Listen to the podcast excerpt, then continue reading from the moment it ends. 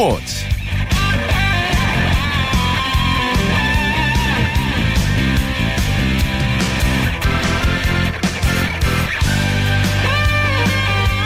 여러분 안녕하십니까? 일요일 스포츠 스포츠의 아나운서 오승원입니다.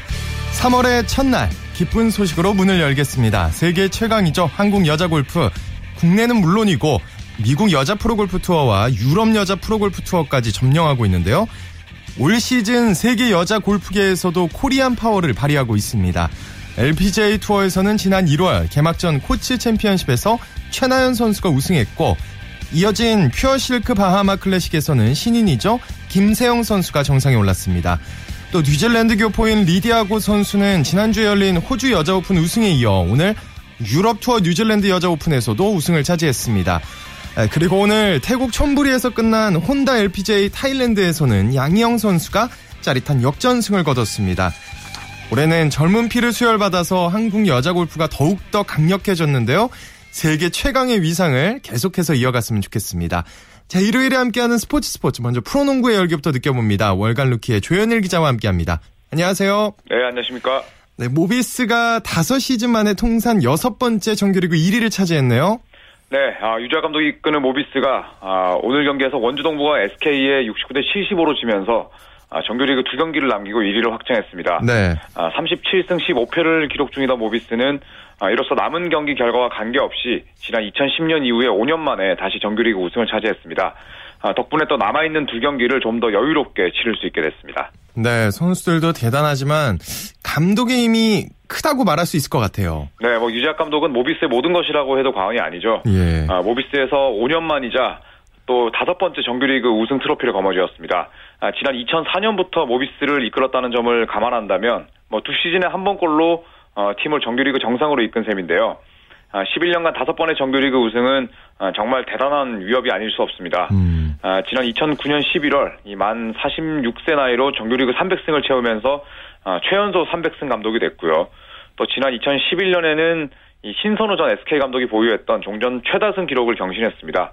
또 지난해 최초로 챔피언 결정전 4회 우승 사령탑이 된 데 이어 지난 2012년 12월에는 400승, 또 지난달에는 500승까지 최초로 밟는 지도자가 되면서 자신만의 신화를 써내려가고 있습니다. 네, 네티즌들은 유재학표 농구를 끝없는 불만족의 농구다, 뭐 이렇게 표현한 글도 네. 본 적이 있는데 어떤 게 유재학표 농구의 특징이라고 할 수 있을까요? 네, 뭐 유재학표 농구는 어, 끈끈한 조직력의 농구라고 표현을 하고 싶습니다. 네. 어, 체력과 또 강한 수비에 주안점을 두면서 예, 톱니바퀴 같은 조직력을 자랑하는 것이 특징인데요.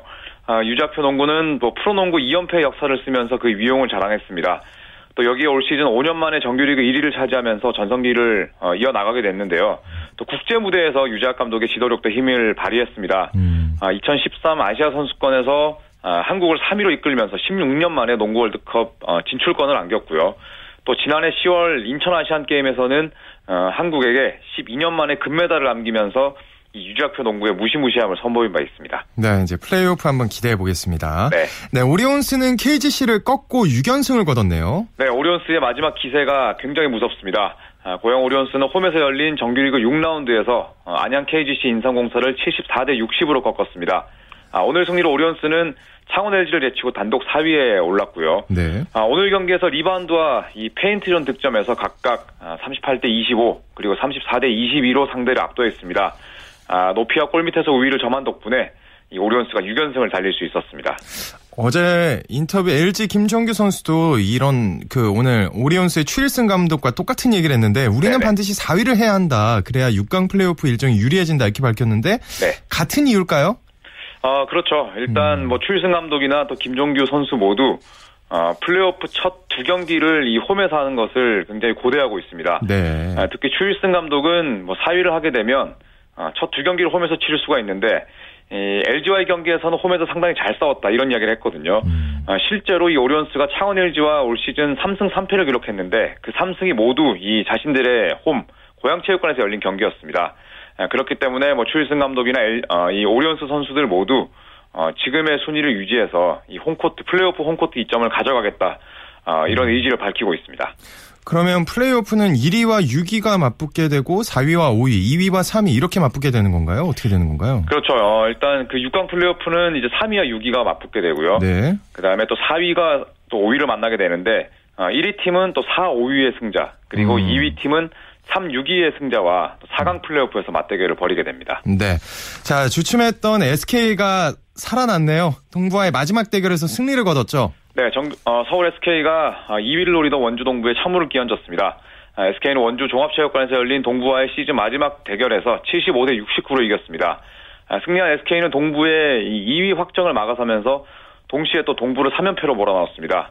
또 오늘 승리로 SK는 동부의 승차를 없애면서 어, 정규리그 마지막까지 치열한 2위 싸움을 벌이게 됐습니다. 네, 오늘 승리의 수훈 선수를 꼽는다면 누굴 꼽을 수가 있을까요? 네, 뭐 애런 헤인즈 선수 정말 맹활약했습니다. 예. 아, 이 동부 산성의 높이에 당황하지 않으면서 18득점 그리고 8개 리바운드로 더블 더블에 가까운 활약을 펼쳤습니다. 또 4쿼터 들어서 폭발적인 득점포를 가동한 아, 김민수 선수 21득점 터뜨렸고요. 예. 또 박상오 선수도 목 부상을 입기 전까지 11점을 보태면서 아, 팀 승리를 이끌었습니다. 그렇군요. KT는 KCC를 이겼는데 꽤 큰 점수 차로 이겼습니다. 네, 아, 부산 KT가 이 전주 KCC와의 원정 경기에서 92대 77, 15점 차로 대승을 거뒀습니다. 오늘 승리로 KT는 23승 29패를 기록하면서 7위를 어, 유지했고요. 또 파리 안양 KGC 인상공사와의 승차를 더욱 벌렸습니다. 음. 반면에 패한 KCC는 후반 들어서 가파른 추격에 나섰지만 마지막 고비를 넘기지 못하면서 결국 대패를 떠안았습니다. KT 전창진 감독이 기회를 많이 주겠다 선수들에게 이렇게 얘기했는데 오늘 게임은 어땠나요? 네, 뭐 KT 선수들 어, 아주 전반적으로 다 좋은 활약을 펼쳤습니다. 네. 특히 전창진 감독의 말씀대로 이 젊은 선수들에게 기회를 많이 주겠다 이런 이야기를 했는데요. 어, 김승원과 김현수 어, 이 두 선수가 모두 14점씩을 보태면서 이 전창진 감독의 기대에 부응을 했습니다. 또 찰스 로드가 21득점 9개 리바운드로 펄펄 날았고요. 시즌 최다인 30분을 뛴 이 베테랑 우승연 선수도 3점슛 어, 3개 포함해서 11득점 그리고 5개 리바운드로 올 시즌 최고의 활약을 펼쳤습니다. 네. 자, KCC 프로농구 이제 거의 다 왔습니다. 내일 경기 일정과 관전 포인트 짚어주시죠. 네, 내일 남자 프로농구 모두 두 경기가 열립니다. 아, 창원에선 LG와 삼성이 시즌 마지막 맞대결 벌이는데요. 어, 이 삼성이 탈꼴찌가 사실 어려워졌기 때문에 LG와의 음. 경기도 쉽지 않을 전망입니다. 또이 어, 같은 시각 인천에서는 전자랜드와 모비스가 만납니다. 아, 모비스가 오늘 정규리그 우승을 달성하면서 아, 승리에 대한 동기부여는 낮아졌지만 아, 그래도 전자랜드와 또 양보 없는 한판 대결을 벌일 것으로 기대를 모으고 있습니다. 네, 오늘 소식 고맙습니다. 네, 감사합니다. 지금까지 프로농구 소식 월간 루키의 조현일 기자였습니다. 자, 이어서 프로배구 V리그 소식 살펴봅니다. 마이데일리의 강산 기자와 함께합니다. 안녕하세요. 네, 안녕하세요. 네, 대한항공이 우리 카드를 이겼네요. 그렇습니다. 대한항공이 플레이오프 진출을 위한 그야말로 신락 같은 희망을 남겨뒀습니다. 예. 대한항공은 오늘 아산 이순신 체육관에서 열린 경기에서 우리 카드를 3대1로 제압했는데요. 두 세트를 먼저 따내면서 유리한 고지를 점했고요. 3세트를 내줬지만 4세트 20대 19 상황에서 산체스의 후위 공격과 상대 5번의 범실로 승기를 잡으면서 귀중한 1승을 따낼 수 있었습니다. 그러면 대한항공이 승점이 3위와는 10점 차인데 4위가 다시 된 거죠? 그렇죠. 대한항공은 오늘 승리로 시즌 전적 16승 17패, 승점 49점이 되면서 현대캐피탈을 5위로 밀어내고 4위로 올라섰습니다. 음. 하지만 포스트 시즌 진출 가능성은 여전히 낮습니다. 승점 59점인 3위 한국전력이 남은 4경기에서 승점 3점만 따내면 대한항공은 남은 경기에서 모두 승점 3점씩을 따내도 승점 58점이 되기 때문에 음. 포스트 시즌 진출이 무산됩니다. 아, 포스트 시즌에 나가려면 승점 3점 이내여야 하는 거죠. 그렇죠. 준 플레이오프를 위해서는 3위와 네. 4위의 승점 차가 3점 이내여야 되죠. 네, 그렇습니다. 자, 산체스 선수 오늘 아주 괴력을 발휘했더라고요. 네, 대한항공 마이클 산체스가 허리 부상을 딛고 고군분투하고 있는데요. 오늘은 그야말로 괴력을 선보였습니다. 블로킹 2개 포함 45점을 올렸고요. 공격 성공률이 무려 70.49%였습니다. 신영수도 19득점 공격 성공률 60%를 기록하면서 좌우 쌍포가 제대로 가동됐습니다. 음. 우리 카드는 외국인 선수 사보 다비드가 30득점 공격 성공률 50%로 모처럼 제목들 했지만 팀 패배를 막지는 못했습니다. 여자부 경기는 흥국생명이 GS칼텍스의 역전승을 거뒀네요. 네, 그렇죠. 장충 체육관에서 열린 여자부 경기에서는 흥국생명이 GS칼텍스의 3대1 역전승을 거뒀습니다. 네. 흥국생명은 세트 스코어 1대1로 맞선 3세트를 25대 23으로 간신히 따내면서 유리한 고지를 점했고요. 4세트에서는 한때 23대 15까지 앞서가는 등 여유 있는 경기를 펼치면서 1승을 따냈습니다. 네, 이렇게 되면 흥국생명 플레이오프 진출이 가능해지는 건가요? 탈락이 확정되진 않았지만 네. 물론 가능성은 있죠. 하지만 음. 여전히 가능성이 낮은 게 사실입니다.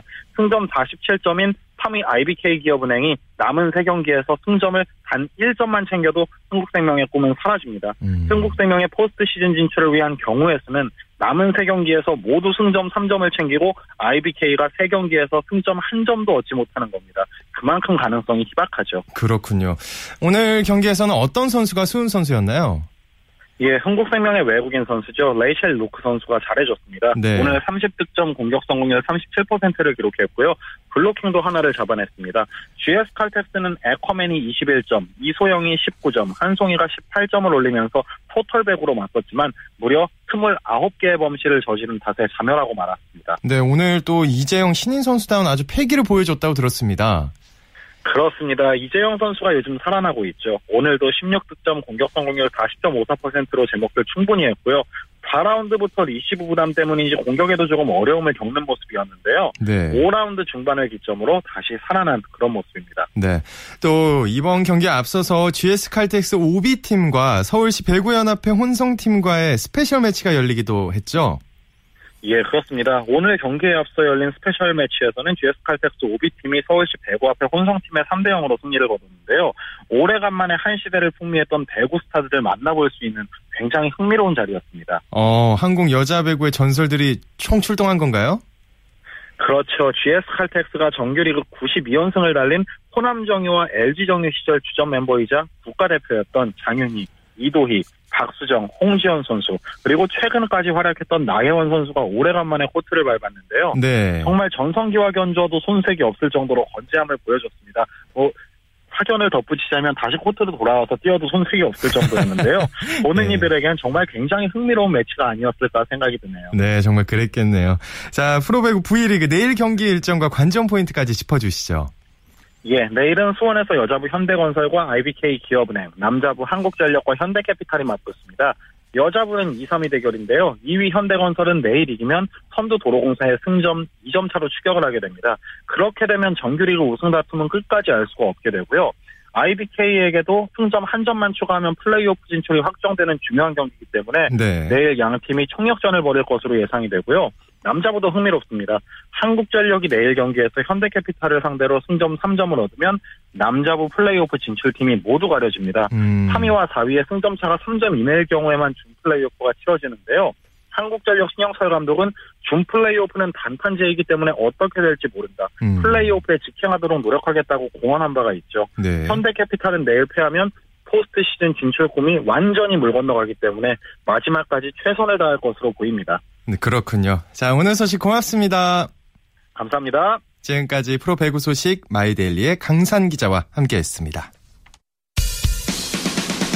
쳤다 하면 홈런이고 슛 골이고 각본 없는 한편의 드라마 그것이 바로 그것이 바로 손에 잡힌 우승 트로피 목에 걸린 그 배달 너와 내가 하나 되는 그것이 바로 그것이 바로 그것이 바로 꿈꾸던 스포츠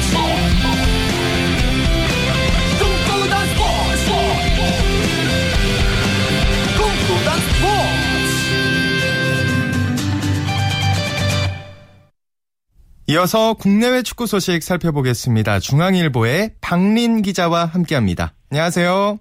네, 안녕하세요. 네, 독일 분데스리가 레버쿠젠의 손흥민 선수 풀타임 활약하면서 팀 승리에 힘을 보탰나요? 아, 네, 그렇습니다. 그 손흥민 선수가 오늘 프라이부르크와 분데스리가 23라운드에서 그 풀타임을 소화하면서 팀 승리에 일조했는데요. 예. 어, 손흥민 선수는 비록 그 15골 사냥에는 실패했지만 그 전반 추가 시간과 후반 7분에 그 오른발 슛을 터뜨리는 등 공격에서 활발한 움직임을 선보였습니다. 어, 레버쿠젠은 전반 33분에 롤페스의 결승골로 1대0으로 이겼고요. 4경기 만에 승리한 레버쿠젠은 그 6위에서 4위로 올라섰습니다. 그렇군요. 독일 언론이 손흥민 선수에게 평점 4를 부여했는데 이 의미가 좀 궁금합니다. 다른 나라에서는 평점이 높을수록 좋은 거잖아요. 아, 네, 맞습니다. 그 독일 네. 일간지 빌트가 손흥민 선수에게 다소 박한 평점인 4점을 부여했는데요. 네. 어, 빌트는 그 평점을 1점부터 5점까지 매기는데 그 숫자가 낮을수록 더 좋은 평가입니다. 어, 반면 유럽 축구 매체 후스코어트닷컴은 그 손흥민 선수에게 양팀 통틀어서 두 번째 좋은 평점인 10점 그 만점에 8.1점을 줬는데요. 음. 어, 손흥민 선수는 슈팅 3회, 키패스 2회, 드리블 성공과 태클 4회 등 그 종횡무진 활약했습니다. 그렇군. 그러면 두 언론의 평가가 완전 달랐던 거네요?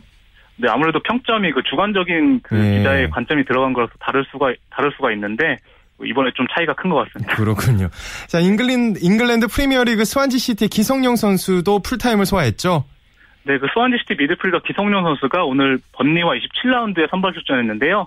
2012년에 그 스코틀랜드 셀틱을 떠나서 그 프리미어리그 스완지시티로 이적한 기성용 선수는 이날 개인 통산 프리미어리그 100번째 경기에 나서서 풀타임을 소화했고요. 중앙과 측면을 오가면서 팀을 진두지휘했습니다. 어, 스완지시티는 후반 19분에 상대 자책골로 1대0으로 이겨서 8위에 올랐고요. 그 스포츠 전문 매체 스카이 스포츠는 그 기성용 선수에게 어, 팀 내 두 번째로 좋은 평점인 7점을 부여했습니다. 네, 또 아주 축하할 소식인데 잉글랜드 프로축구 2부 리그에서 뛰고 있는 위건의 김보경 선수 시즌 첫 골을 터뜨렸다고요? 네, 그렇습니다. 그 잉글랜드 2부 리그 챔피언십 20 공격수 김보경 선수가 오늘 블랙풀과 34라운드에서 어, 전반 추가 시간에 그 오른발슛으로 선제골을 터뜨려서 3대1 승리를 이끌었는데요. 어, 김보경 선수가 득점을 기록한 건 그 카디프 시티 시절이던 2013년 어, 11월 25일에 그 맨유전 이후에 무려 1년 3개월 만입니다. 음, 아주 오랜만에 골을 터트린 거네요. 에이스라고 네. 에이스가 됐다고 생각해도 될까요? 아, 네, 일단 김보경 선수는 지난 겨울 이적 시장에서 챔피언십 카디프 시티를 떠나서, 떠나서 그 위건과 6개월 단기 계약을 맺었고요. 네. 6경기 만에 마수걸이 골을 터뜨렸는데요. 어, 최근 3경기 연속 풀타임을 소화한 데다 골까지 터뜨리면서 그 아직 에이스는 아니지만 팀내 음. 입지를 그 다질 수 있게 됐습니다. 네. 어, 위건은 그 챔피언십 24팀 중에 23위에 그치고 있는데요. 2부 뭐 리그 잔류 마지노선인 21위 안에 들기 위해서 김보경 선수 역할이 더 중요해진 상황입니다. 어, 정말 입지가 단단해졌다고 느끼는 게 위건의 맥케이 감독이 인터뷰에서 김보경은 오늘 경기에서 아주 대단히 훌륭한 모습을 보였고 끊임없이 상대를 위협한 선수 중 하나였다 이렇게 극찬을 했더라고요. 네, 맞습니다. 그 이번에 맥케이 감독은 과거 카디프 시티 시절에 그 김보경 선수를 영입했던 감독인데요. 한때 인종차별 그 논란이 휩싸이기도 했지만 김보경 선수에 대한 애정이 남다릅니다. 음. 그 블랙풀전 승리 후에도 그 김보경이 차이를 만들 수 있다는 사실을 증명했다면서 어, 김보경은 꾸준하게 상대를 위협하는 선수 중 한 명으로 오늘 매우 잘했다고 칭찬했습니다. 반면에 우리 지동원 선수 아우크스부르크로 이적하고 잘할 것 같았는데 위기를 맞았다고 들었습니다. 어떤 위기인가요? 네, 그 아우크스부르크 공격수 지동원 선수가 오늘 헤르타 베를린과 그 23라운드에 후반 38분에 교체 출전했지만 그 0대1 패배를 막지 못했는데요. 네. 그 도르트문트를 떠나서 겨울 이적 시장에서 그 아우크스부르크로 이적한 지동원 선수는 그 앞서 3경기 연속 선발 출전했지만 그 공격 포인트를 올리진 못했고요. 음. 오늘 벤치에서 경기를 시작해서 10분 남짓 뛰는데 그쳤습니다. 어, 팀이 4경기 연속 무승에 그치면서 지동원 선수는 다시 주전 경쟁에서 뒤처지는 모습입니다. 아, 그렇군요. 또 뒤늦게 복귀전을 치른 박주호 선수 노련한 플레이를 펼쳤다고요. 네, 그 분데스리가 마인츠 박주호 선수는 그 아시안컵을 마치고 그 오늘 호펜하임과 23라운드에 71일 만에 선발 복귀했는데요. 네. 그 비록 팀은 0대 2로 졌지만 그 77분간 뛰면서 공세에서 열심히 뛰는 모습을 보여줬습니다. 어, 마인츠 동료 구자철 선수는 그 교체 명단에 이름 올렸지만 결장했고요. 호펜하임 왼쪽 수비수 김진수 선수는 풀타임을 소화하면서 승리를 이끌었습니다. 네. 이번에는 국내 축구 얘기를 해볼게요. 보통 국내 프로축구 구단들은 해외 전지 훈련지를 일본이나 동남아 뭐 이런 따뜻한 나라로 가는데 신생 구단 서울 이랜드는 첫 해외 전지 훈련지를 미국으로 했네요. 네, 맞습니다. 그 서울 이랜드가 20시간 그 장거리 이동을 해서 미국 노스캐롤라이나주 더럼에서 전지 훈련을 시작했는데요. 네. 그 레니 그 이랜드 감독이 그 과거 밴쿠버를 이끄는 등 미국 프로축구에서 잔뼈가 굳고요. 음. 레니 감독의 현지에서 그 겨울 훈련 노하우를 활용하기 위해서 미국행을 택했고요. 그 이랜드도 구단 운영 모범으로 삼은 그 미국 클럽들의 성공 사례를 현지에서 벤치마킹하기 위한 의도도 담겨 있습니다. 그렇군요. 아, 오늘 소식 여기까지 듣겠습니다. 고맙습니다. 네, 감사합니다. 네, 축구 소식 중앙일보의 박민 기자와 살펴봤습니다. 이어서 스포츠의 진기록과 명기록을 찾아보는 스포츠 기록실 시간으로 이어집니다. 스포츠 평론가 신명철 씨와 함께합니다.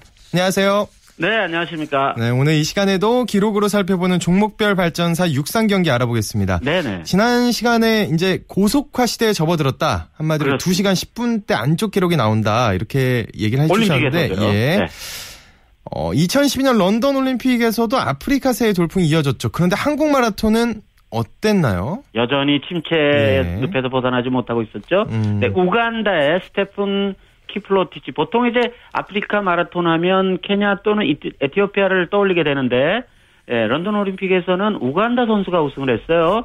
이제 2시간 8분 1초니까 물론 뭐 요즘 세계 기록이 최고 기록이 2시간 2분 대 들어갔으니까 그 기록이 좀 미치긴 했지만 그래도 아 이제는 올림픽에서도 2시간 10분 안쪽으로 뛰어야 메달을 가능하겠다는 생각을 다시금 할 수 있게 됐겠고요. 예, 그리고 케냐 선수가 2시간 8분대 그리고 9분대 기록으로 2, 3위로 들어왔습니다. 우리나라의 이두행 선수는 2시간 17분대 기록입니다. 음. 예, 32위에 그쳤습니다. 앞에 잠깐 제가 말씀드렸는데 이미 세계 남자 마라톤 최고 기록은 예전에는 정말 상상도 못했던 시간 아닙니까? 2시간 2분대. 2분이요? 네.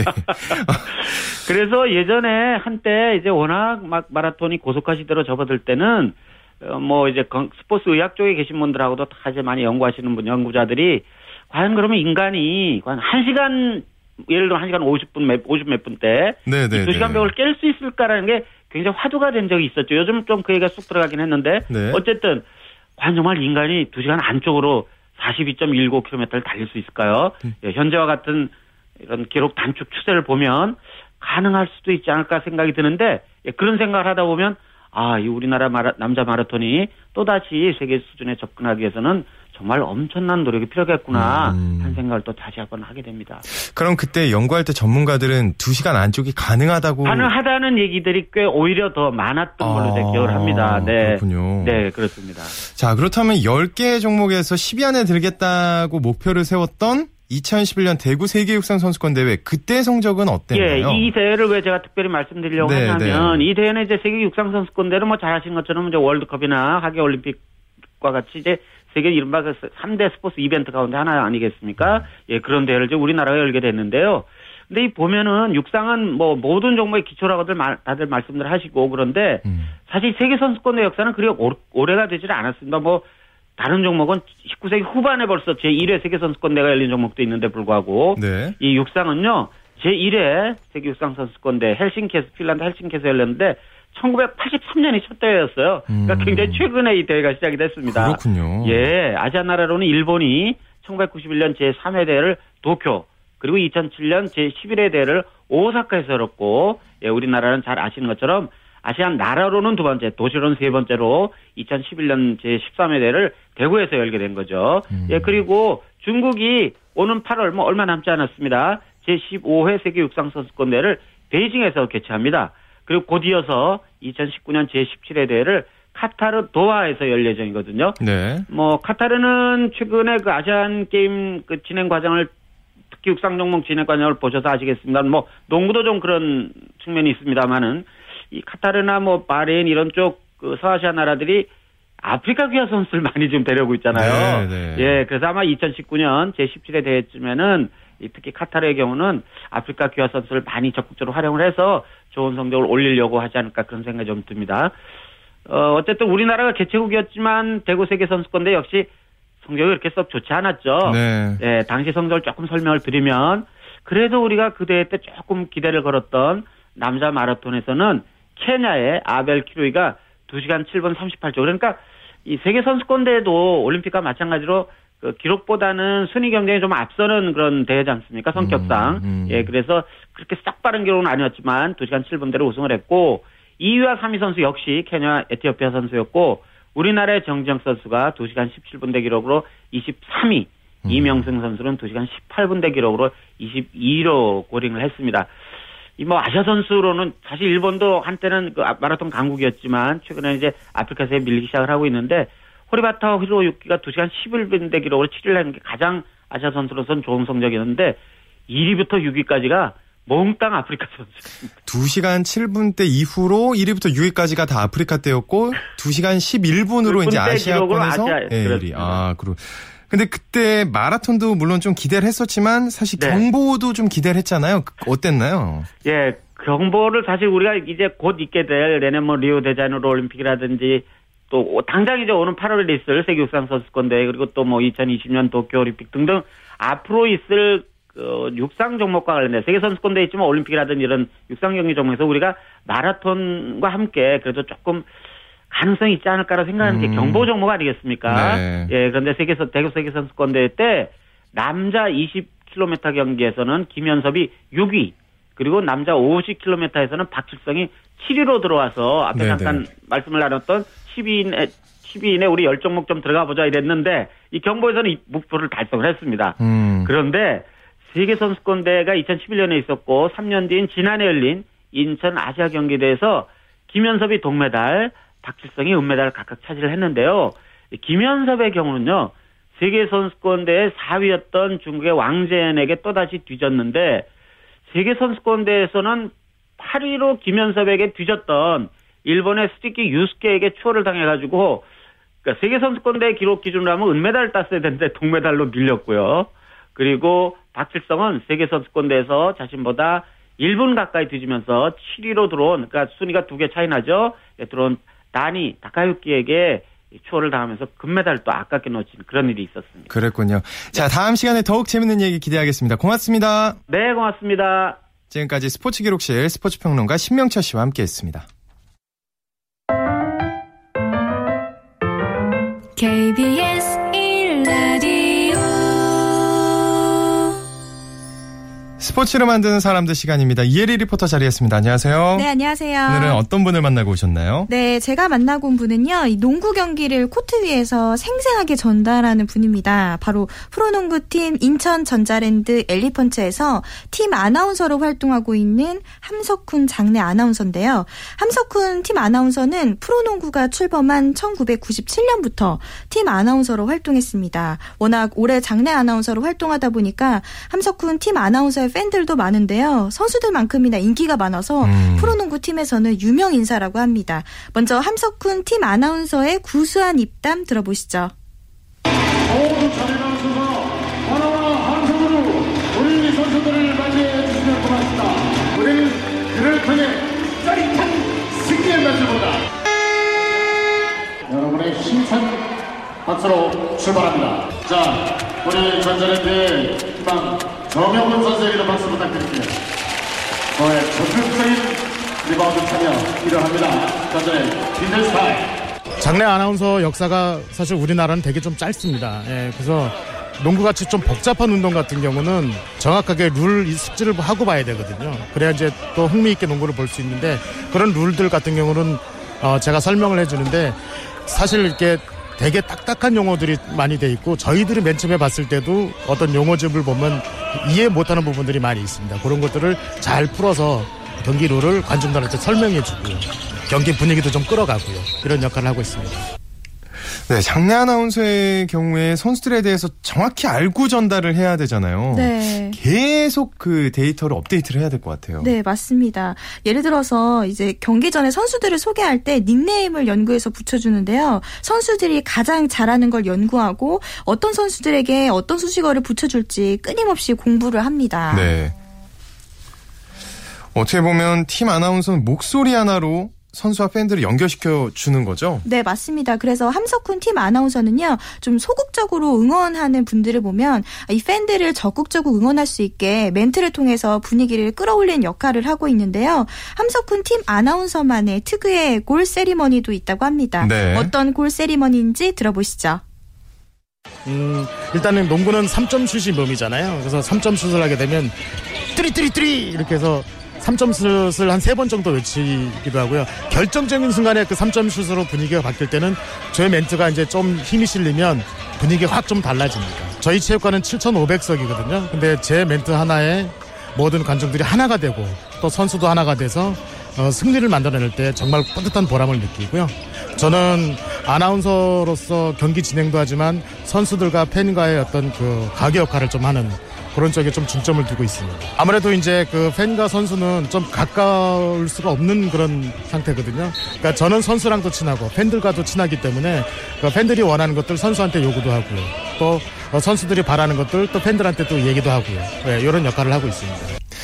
농구장에 가서 보면은 게임 진행 계속하고 또 자잘한 이벤트 진행까지 또 하고 네. 분위기 띄우려고 또 소리도 막 지르고 네. 이러려면 좀 목 관리가 좀 힘들 것 같아요. 어떻게 관리를 한다나요? 사실 이분이요. 네. 안, 어, 연기자신데, 오. 어. 네, KBS 공채 탤런트 14기라고 합니다. 아. 네, 그래서 연기를 배울 때 뭐 기본적인 뭐 톤이나 호흡 등을 배웠기 때문에 네. 현장에서도 그런 멋있는 소리가 나올 수 있는 겁니다. 그렇군요. 연기자면서 또 팀 아나운서까지 아주 입담이 보통이 아니실 것 같아요. 네, 맞습니다. 그리고 이 함석훈 팀 아나운서는요, 지난 2014 인천 아시아 경기대회에서 농구, 프로농구 대표팀 장례 아나운서로 활동했습니다. 아. 네, 네, 그래서 이 한국이라는 단어나 뭐 한국 선수들이 한 골이라도 넣을 때면은 이 멘트 속에 더 힘이 들어간다고 하는데요. 네. 짜릿했던 그 농구 결승전 현장 어땠는지 함석훈 팀 아나운서에게 들어보시죠.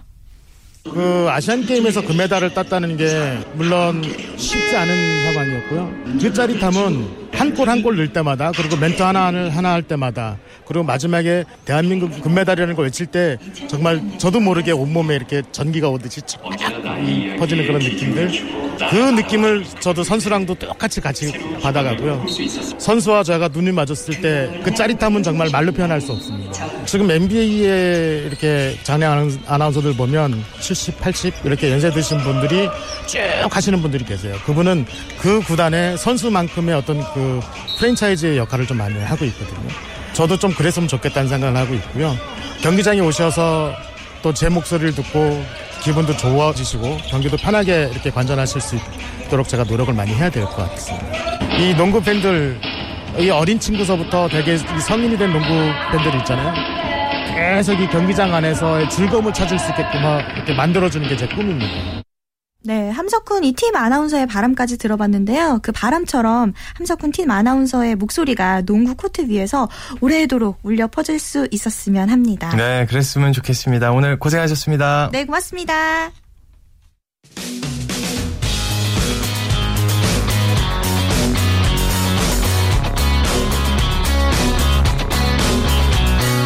따뜻한 비판이 있습니다. 냉철한 분석이 있습니다. 스포츠 스포츠 한 주간 이슈가 됐던 스포츠계 소식을 취재 기자를 통해 정리해보는 주간 취재 수첩 시간입니다. 지난주에 한국 스포츠계의 지형을 바꿀 수 있는 아주 중대한 결정이 국회에서 있었는데요.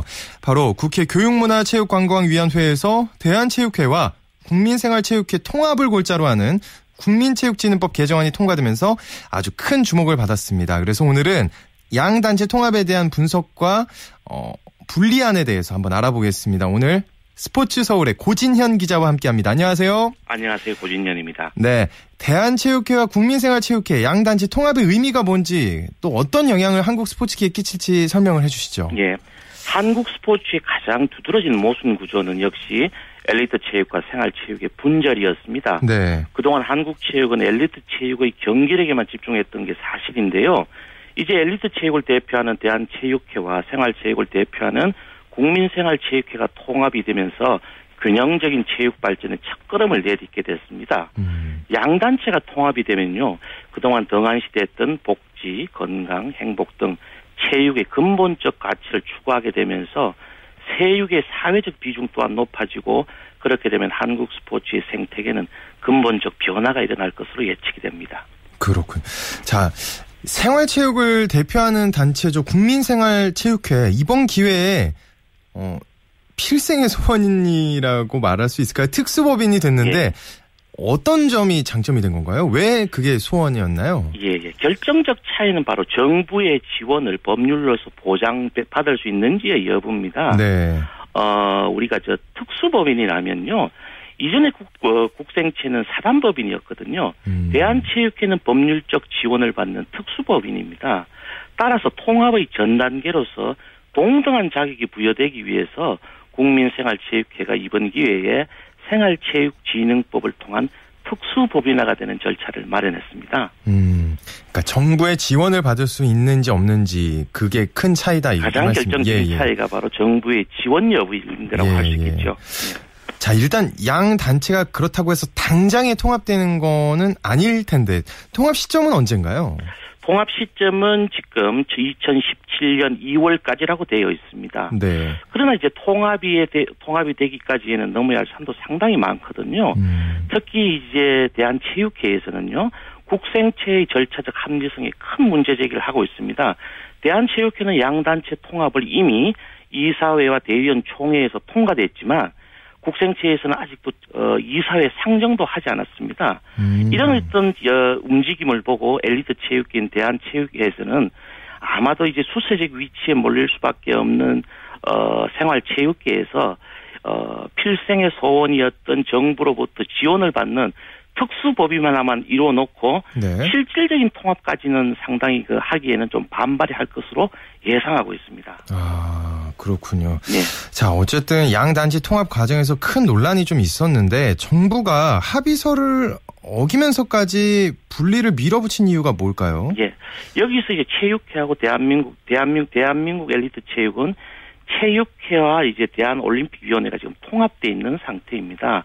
정부는 지금까지 어, 최근까지 계속 KOC 분리안을 지속적으로 요구하고 있는데 그 이유는 이렇습니다.